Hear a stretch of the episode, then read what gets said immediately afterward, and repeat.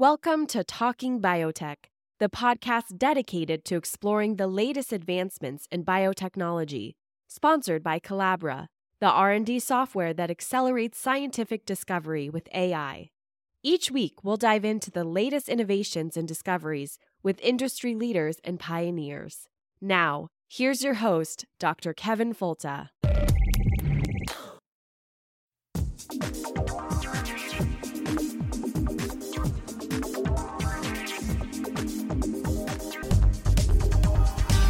Welcome to the Talking Biotech Podcast. It's the weekly podcast about agriculture and medicine with an emphasis on biotechnology and the good things we can do for people and the planet. My name's Kevin Folta. I'm a professor and I'm a podcast host. And I'm someone deeply concerned about science communication and understanding the important topics that are in the world around us and, and how biotechnology might help to solve or help them. So, today we're going to talk about a really important topic that is somewhat maybe taken a back burner, unfortunately, and that is the progress towards an HIV treatment or an HIV cure. And in a year where we've seen going from a, a, new pandemic emerging to the president promising a vaccine by election day, okay, like, like within a year, HIV has been always present now since the early 1980s, even maybe the late 70s. And HIV back then was a very interesting thing. I was just coming on, going through high school and college. And at that time, there was a very strong stigma attached to this disease, almost to the point where people, well, certainly to the point where people were not discussing it or talking about the disease they were afflicted with. Um, many celebrities, including someone like Freddie Mercury, lived a long time with the disease and its stigma kept him from sharing his illness with others until the very end. For years now, there's been searches for cures. And today, it appears as though we're getting close because we're understanding the genetic factors that contribute to HIV infection and ultimately the spectrum of, of, of associated disorders that are known as HIV AIDS. So today I have first guest ever from Kazakhstan. We're speaking with Dr. Luca Vangelista. He's an associate professor in the School of Medicine at Nazarbayev University in Kazakhstan. So welcome to the podcast, Dr. Vangelista. Thank you very much, uh, Kevin. It's a pleasure for me. It's wonderful to have you aboard because I've read your reviews on the, the topic of some of the more recent ways that HIV is being addressed, especially by taking on the, the receptors by which the virus uh, uses to shake hands with the cell and, and ultimately enter the cell. It's a really fascinating topic. But let's start with a broader picture. We've been living with HIV in the population now for 40 years. With SARS CoV 2, we're talking about vaccines in under a year. Why has a durable cure for HIV, HIV been so elusive? COVID 19 therapies and vaccines in a year is what we all wish but not yet what is happening. We need to wait one year and see if it will have truly happened. Right now, we still have zero drugs and zero vaccines, unfortunately. If we consider 2003 as the year of first encounter with the human pandemic coronavirus, that is SARS CoV, 17 years passed without a vaccine or a drug. Certainly, the efforts directly directed to counteract the SARS CoV 2 infection are unprecedented the volume of high level scientific reports is overwhelming, at least me, it is overwhelming. Mm-hmm. Sadly, accompanied by a tsunami of very low level and rather un- uh, useless publications as well, because uh, basically many people are jumping on the train in a way. Many biomedical scientists redirected their energies to confront with SARS CoV 2, either willingly or out of necessity. And I must say that I also belong to the category in a way. Um, so SARS-CoV-2 and HIV are very different viruses um, with a different mutation rate. HIV mutates four times faster than SARS-CoV-2, and that's a very important point. Mm-hmm. Given its respiratory route of transmission, SARS-CoV-2 is dramatically more infective and difficult to control than HIV-1 in its infection. Uh, that is a sexually transmitted virus. Also, we need to consider that financial and research efforts spent on the understanding and on the fight against HIV infection over three decades has been massive. Despite this, HIV is a highly organized virus that, directs, that directly targets and depletes the orchestrator of immunity, the T helper lymphocytes, and indirectly, with the superantigen activity of shed soluble GP120 monomers, it targets and depletes the B cell repertoire through hyperactivation and exhaustion. Basically, with this dual targeting strategy, HIV1 largely impairs immunity. And so that's a very big reason why we have so many problems in fighting it. ENV is the protein responsible for virus docking and entry into target cells. It is a trimer of GP120 and GP41 and presents an extremely elusive molecular architecture that deploys a number of immune escape mechanisms. These include the continuous emergence of mutants due to an error prone retrotranscriptase. It also includes heavy glycosylation shielding, which hides HIV and camouflage it as a human protein. It includes cryptic epitopes, of which I will speak more uh, after. Mm-hmm. And um, and also it sheds GP120, produces non-functional ENV uh, trimers on the surface of the virus and has a very low density of functional ENVs. So all these are strategies to basically disguise the immune system. Furthermore, once the HIV genetic material integrates into the genome of human cells, HIV can remain dormant for many years. Therefore, when, even when the virus is not detectable, HIV reservoirs are still present in different body districts, with the possibility for viremia to resurface.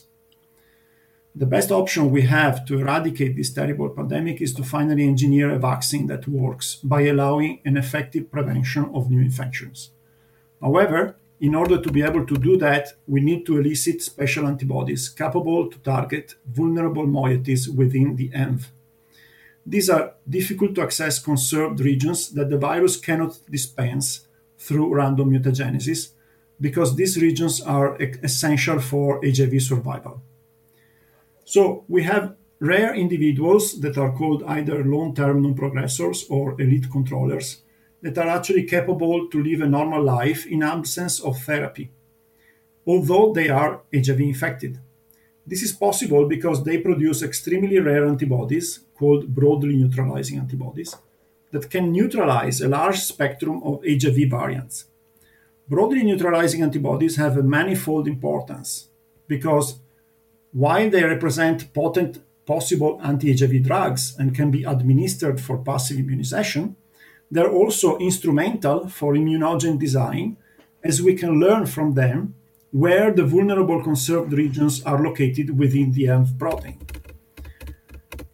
In alternative or also as a complement uh, to broadly neutralizing antibodies, elicited with an efficacious HIV vaccine is the possibility to shock and kill the HIV latent reservoirs. But this is a mission as difficult as vaccine development.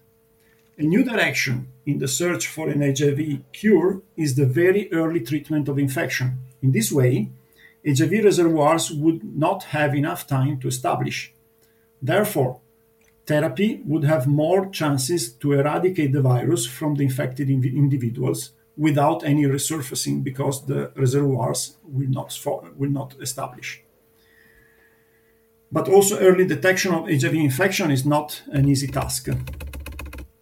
So, basically, the complex and extremely challenging scenario that I have explained to you is the reason why we don't have yet, unfortunately, a vaccine and a cure for HIV. And the HIV, well, the HIV, the human immunodeficiency virus is a retrovirus, right? So this is a kind of virus that enters its cell, uh, induces, introduces its genetic material into the genome of the host, right? So this this is this is actually part of every cell, and then becomes part of your DNA. So that that's yes. another really big difference between this and coronavirus. Yes. Okay, so you gave me a lot to unpack there about this, the receptors that are potential targets, the neutralizing antibodies. But what is the current regimen of treatment for an HIV patient? So the good news is that actually the therapy for HIV is a, is an extremely sophisticated therapy because of all these efforts over the, the time, and it is called HAART, that stands for Highly Active Antiretroviral Therapy. So it is a cocktail of drugs that target different stages of the virus life cycle. In doing so, basically by combining different drugs, you have a, a more efficient control of the infection, which leads to undetectable viremia, and it decreases the risk of the emergence of drug resistant HIV strains. That is also a very big problem when you want to uh, counteract the virus with drugs. So basically, this drug combination is formulated in a single tab- ta- uh, tablet that can be um, taken daily. So, in fact, it is not really such a difficult therapy because you only have to take one pill per day. Uh, the bad news is that you cannot interrupt it because if you do that in few weeks' time, uh, you will have a, a, bouncing back of the viremia because of these latent reservoirs that get activated. Well, some people, though, have been shown to be resistant to HIV infection because of this CCR5 Delta 32 mutation. And could you tell us more about that? It's really a fascinating story. We could spend a whole podcast on that alone. But tell us a little bit about the, the receptor CCR5 and that mutation. Yes. I completely agree with you. It's very fascinating, especially this mutation. So basically, this is a 32 base pair deletion, which leads to a non-functional receptor that is unable to fold properly, and therefore it does not reach the cell surface. Uh, people which are homozygous for the, the CCR5 delta 32 deletion are completely protected from HIV-1 infection and live a seemingly life, seemingly normal life the delta 32 mutation over the human population occurs with different frequencies in different ethnic and geographical groups. A very interesting question that I would like, although you didn't ask, ask that, but I would like to to ask uh, to, to speak about is uh, why do some of us bear this mutation? In other words, what was the deter- what was determining the selective pressure that led to the emergence of this delta 32 mutation? So, a number of microorganisms have been considered as the responsible agents, including HIV-1, Yersinia pestis, and uh, pox viruses, for instance, smallpox. However, HIV-1 is too young for humanity, too recent for humanity, and the scientific basis for Yersinia pestis as a responsible has been disproven. And uh, the fact that some specimens of humans of the Bronze Age uh, were found to contain the delta 32 mutation basically dates uh, this mutation to times that are probably preceding the encounter of humanity with pox viruses as well. Very interestingly, a discovery that was made about 10 years ago about a toxin from Staphylococcus aureus that is called LucED uh, consists in the fact that this toxin needs to bind to CCR5 in order to kill T cells, macrophages, and dendritic cells. And this opened the very interesting option of Staphylococcus aureus as the responsible for the selective pressure leading to the delta 32 mutation because we basically have this pathogen which is uh, which has been a major killer of uh, humans since uh, humans exist basically and Staphylococcus aureus, just for those who are unfamiliar with what that does, that's the one that today is most associated with um, with MRSA, with uh, some of the multiple multi drug resistant uh, infections. Right? That's that's that particular pathogen. Absolutely. Yeah, so it's it's interesting because here's a receptor though that's doing a job. So this is typically a chemokine receptor, the CCR5. So what is its normal role? Um, aside from a role where viruses can uh, dock with a cell? Yes. So CCR5 is a G coupled uh, protein receptor, a G protein coupled receptor, sorry, and uh, also called GPCR. And this is actually the, the GPCR uh, family is the biggest protein superfamily in the human genome with about 800 members. These are seven transmembrane receptors that are very important from the medical point of view because basically 40% of the exist about 40% of the existing drugs target GPCRs. And they are literally a portal to the environment because they can sense anything from protein ligands to light or opioids or even share stress. CCR5 therefore belongs to this uh, GPCR family and it is the major HIV co-receptor and it is also the most exclusively one in primary infection. So basically, in absence of CCR5, humans cannot be infected by HIV, and that's why it's so important in the HIV pathogenesis. Well, could you tell us a little bit more about the Berlin man and the London man? So there's two people who are alive today who have been essentially cured. I, I don't know if I can really say that, but essentially cured of HIV. And could you tell us a little bit about how this happened? Yes, this is a very interesting uh, event.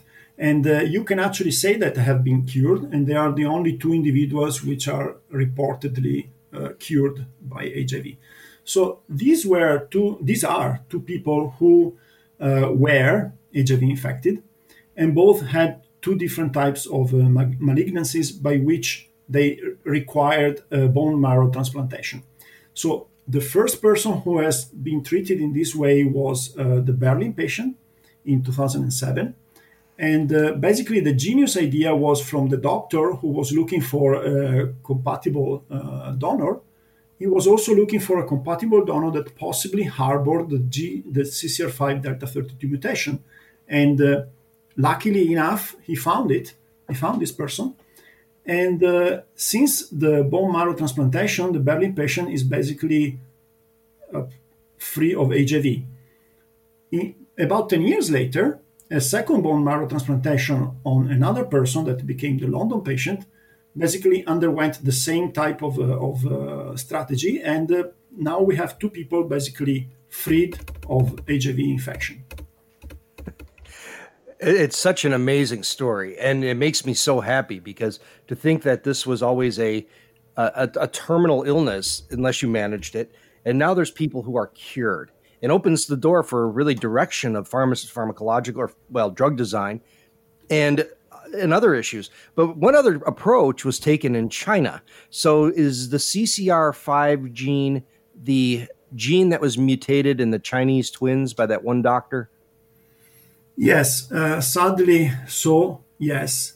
Uh, I would like to, to add something to the previous point of the of the Berlin and London patients, though. Sure. And that is that this had a, a, a very big resonance, of course. And as you said, this was fantastic because uh, it opened a door for the cure of this very difficult uh, infection. But uh, to the point that even some state head of states announced programs called Zero AIDS. But this became very soon evident that was not a possible strategy for in, in adopted in large scale because you understand that bone marrow transplantation is a very invasive uh, treatment. Plus, you need to find someone who harbors this mutation. So this was definitely not a, a realistic option. Although in those cases of infected uh, people who need a bone marrow transplantation, certainly a search for uh, a delta 32 harboring donor is, is a good strategy. But you can see that this can be count probably in one hand in total in the planet. And uh, a more interesting um, opening strategy uh, by this um, evidence is the gene editing. So, gene editing is basically the way we engineer um, DNA in order to uh, basically destroy the CCR5 uh, gene and basically reproduce uh, the natural CCR5 delta 2 mutation by human intervention. But we need to keep in mind that this strategy is definitive. So once you do it, you actually destroy this gene. And this is an important point. In the case of the Chinese twins, unfortunately, this was done at the embryo level. So this two uh, twins uh, have been gene edited from birth and they harbor this uh, CCR5 mutation in their gene, in their genome, and all the offsprings of these two babies will inherit this. Plus, the technology that, so this was definitely unethical because you cannot do this to just think that you might prevent HIV infection at random. It's like shooting a fly with a bazooka, in other words. And uh, also, the CRISPR-Cas technology was used to obtain this, and the CRISPR-Cas technology, although very hot and um, certainly fantastic, is not safe enough yet because we have the problem of the off targeting, which we haven't understood uh, completely. No, that's very true. And now these two twins are going to be um, living with, presumably, and potentially passing on this uh, deletion in CCR5. But you know, do do people who have the CCR5 mutation do they have any other incidents of unusual diseases or problems? Because what is what is CCR5's typical ligand as a G protein coupled receptor? Yes. So the people that have this mutation live a, a normal life, basically. But we need to think that the, the, the chemokine system is a, a highly integrated system. Basically, each chemokine receptor can bind the different chemokines, and each chemokine can bind different receptors. So it might be that the people who have this genetic uh, mutation have reorganized their chemokine system in order to deal with it. But if you intervene from outside with uh, gene editing, you may actually create um, a, a, situ- a, genetic situation which may lead to certain pathologies because these people are not ready to, to, to bear the, the, the, the knockout. The normal ligands of CCR5, the, the, the main natural ligands for CCR5 are CCL3, CCL4, and CCL5 that are CC chemokines. CC stands for two systems which are basically uh, adjacent to each other in the sequence of the of the chemokine, and the chemokine families are uh, subdivided into this um, arrangement of these two uh, cysteines. When we talk about chemokines and the chemokine system, well, give, give me a good back of the envelope idea about what the chemokine system is. Yeah, so the chemokine system is very, very complex and uh, and vast. I can tell you, just to remain in the in the theme uh, and and to be more simple, that CCR5 and mostly its axis with the CCL5, that is uh, the most studied chemokine that binds to the receptor, are uh, a pro-inflammatory axis. So basically, CCR5 is a very important receptor in a, in a large number of um, situations because it is uh, helping in orchestrating the response of the immune system, particularly directing uh, an, an inflammatory response.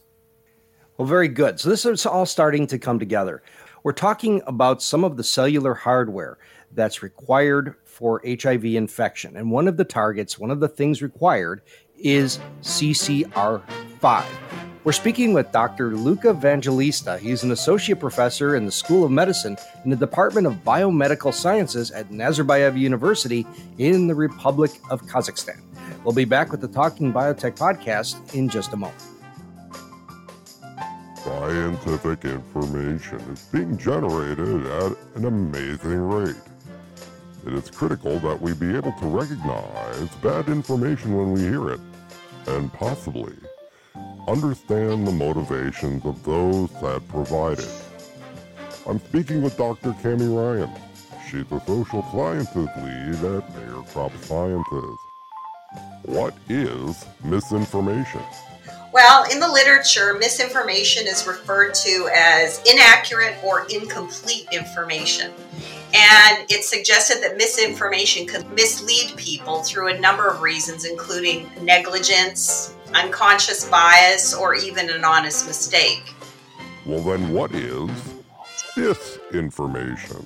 Well, disinformation is qualitatively different because it is a product of a carefully planned and technically this and I'm quoting actually Fallis from 2009 as a product of a carefully planned and technically sophisticated deceit process. So disinformation often comes with intended or expected outcomes. And it's anything from something as minor as attracting likes or shares within your Facebook page or profile to actually trying to outright ban targeted products or technologies. How do we tell them apart? Uh, it's not always easy. it's not bifurcated right down the middle. I think we use those terms interchangeably without understanding that you need to disentangle them in order to understand them. A lot of times, misinformation and disinformation are kind of inextricably connected. But I think a big difference between misinformation and disinformation is the whole notion of intent behind it. Misinformation is often shared with Uh, unintentionally without the, with the person not understanding that it is incorrect or inaccurate information. Disinformation is often intentionally shared with expected outcomes. Disinformation is essentially a product with a market, and that market is the attention economy. Well, there you have it. Are they ignorant or are they lying? It's important to think about, especially as you formulate your strategy to engage the public in visible online spaces. Now, back to the podcast. And now we're back on the Talking Biotech podcast. We're speaking with Dr. Luke Evangelista of Nazarbayev University, and we're talking about CCR5 and its role is HIV and its potential as a drug target. And in the previous section, we kind of characterized what HIV was and how CCR5 played a role in its transmission, the role of the mutants of CCR5 that protect those who have them from HIV but CCR5 does much more than that. Um, it's an important, uh, has a role in, in, in chemokine response. So, why is there more and more interest in CCR5 as a drug target? Yes, so this is actually very impressive. Uh, it's also impressing me who am studying this receptor because there is a, large and, and growing uh, number of pathologies where this receptor uh, apparently plays a very important role. And this can be divided into two main categor- categories uh, infectious diseases and inflammation related pathologies. Infectious diseases because a number of pathogens use in different ways CCR5 to actually exert their infectivity. And the major ones, we already mentioned them, they are, of course, HIV and the Staphylococcus aureus. But we also have pathologies in which uh, inflammation is actually apparently driven by CCR5. And, and among them, uh, I, can, I can certainly name cancer, atherosclerosis, and even stroke. And in all these instances, basically, the blockade of CCR5 is a very promising um, strategy. Well, that's interesting because of the genetic component do people with CCR5 mutation, with the Delta 32 mutation, do they show less incidence of cancer and stroke? That's a very good point. Uh, there are a lot of uh, reports on atherosclerosis, and uh, these are kind of contradicting. So there are also situations in which apparently this uh, Delta 32 mutation seems to produce a, uh, a, um, an unexpected result in terms of the epidemiology but um, but there, there, are really a lot of uh, reports, uh, particularly in cancer, that are showing that uh, blocking CCR5 can be a working strategy in certain conditions. Well, when we're talking about blocking CCR5, it may, might make it a useful target, but could disrupting a chemokine receptor, and we kind of covered this already, but could blocking that chemokine receptor cause other problems? And and do we see anything uh, like that happening? Yeah. So this is a, very important point and is certainly a concern because basically uh, you're going to block a, a human receptor which uh, is not there for nothing. And uh, we also need to consider that uh, inflammation is basically a first line of defense when our body is uh, receiving an external offense. So although of course, if it is prolonged in time, it, then it becomes deleterious. So no one really knows if blocking or destroying CCR5 is uh, bringing some uh, negative uh, aspects. So there is a major difference in this case between gene editing and pharmacological treatment because gene editing is permanently destroying the gene, therefore you cannot go back. But with pharmacological intervention, basically once you stop it, CCR5 can resume its physiological role in the organism. I would like to mention, just as a, as a, also an important point the fact that there is at least one infectious agent that is West Nile virus, in which CCR5 has been shown to play actually a protective role against the pathogen. That's really interesting. So the Chinese twins may find themselves getting West Nile at a higher frequency. I hope not. when we talk about CCR5, the CCR5 blockade, targeting that receptor, why is this the most attractive way to attack HIV compared to going after, say, CD4 or some of the other uh, molecules that are involved in HIV uh, inter- or HIV infection?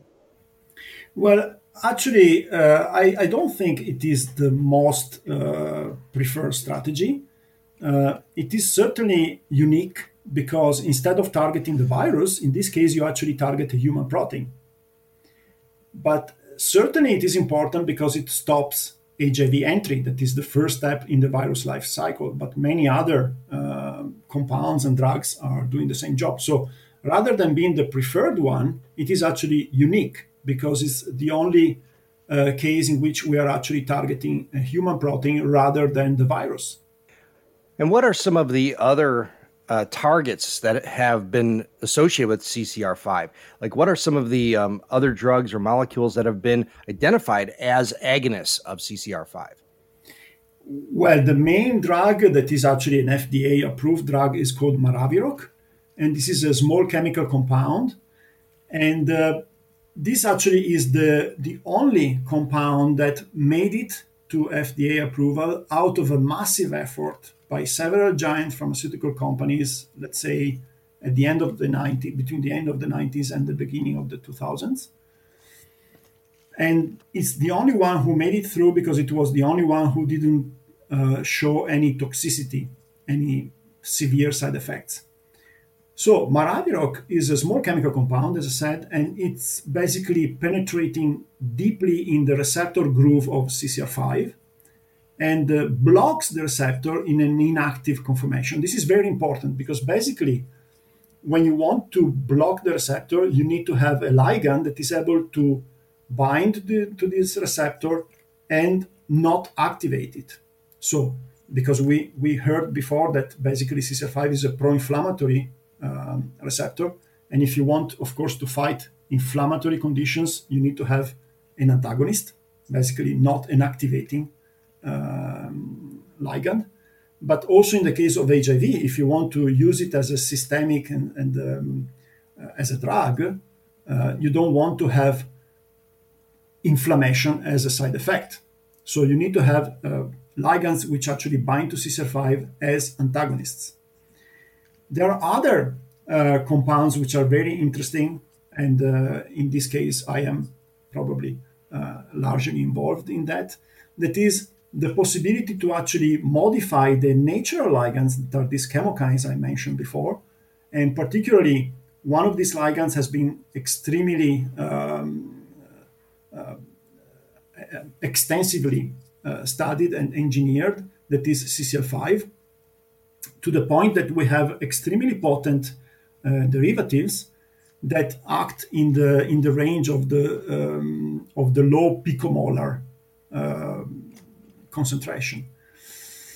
Uh, also important is the fact that there is the possibility to switch these chemokine ligands from agonists into antagonists by modifying their N terminus. Finally, another category of drugs that are, or compounds that are also very promising are antibodies. These are very difficult to obtain. Basically, it's very difficult to obtain an antibody that is able to bind CCR5 as an antagonist and also to compete with GP120 in order to inhibit uh, HIV entry. There are three such antibodies, two of which are in clinical trials. One is called Pro 140 or leronlimab, and the other one is called CCR5 MAB 004. And then there is another one that is called ROAB13.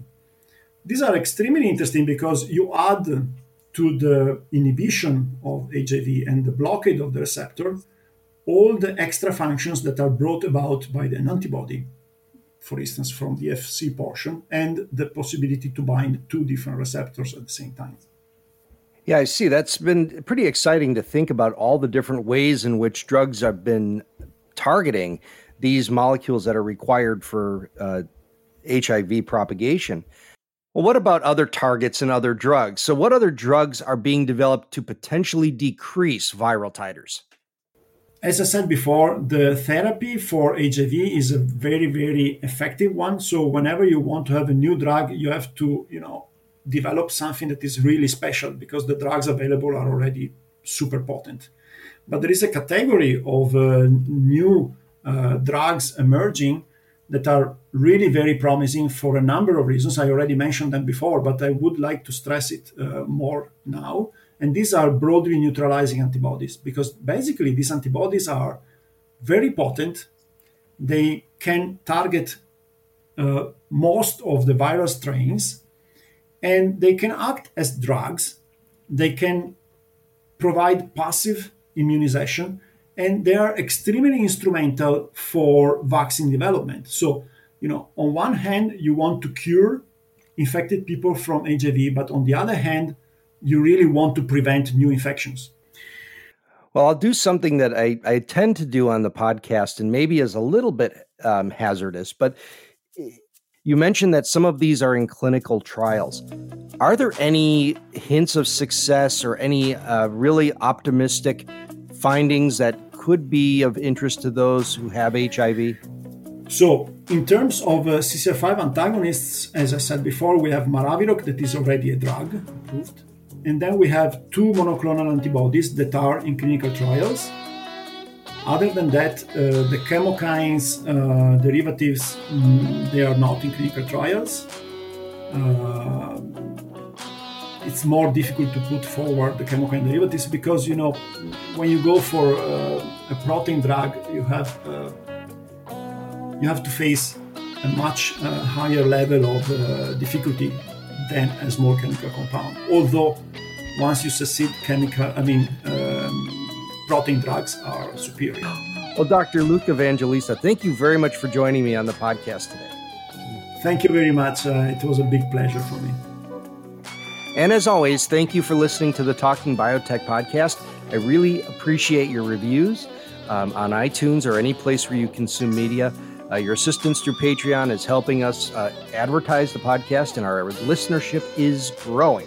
So even uh, a dollar a month is a really big deal. So thank you very much for all of that assistance. This is the Talking Biotech podcast, and we'll talk to you next week.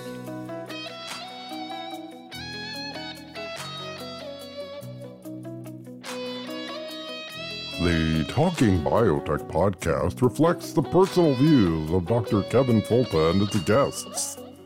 These are not the views of the University of Florida, its faculty, staff, or students. But after all, it is science, so they probably are, but it has to be clear that there is no university affiliation with this podcast. Which is a damn shame, but I guess that's how it goes. So feel free to share this science communication effort, recommend guests, and support us with a few shekels over on Patreon. We invest all funds back into promotion of the podcast to widen the audience, enhance production, and expand science communication efforts in many ways. Thank you for listening to the Talking Biotech podcast.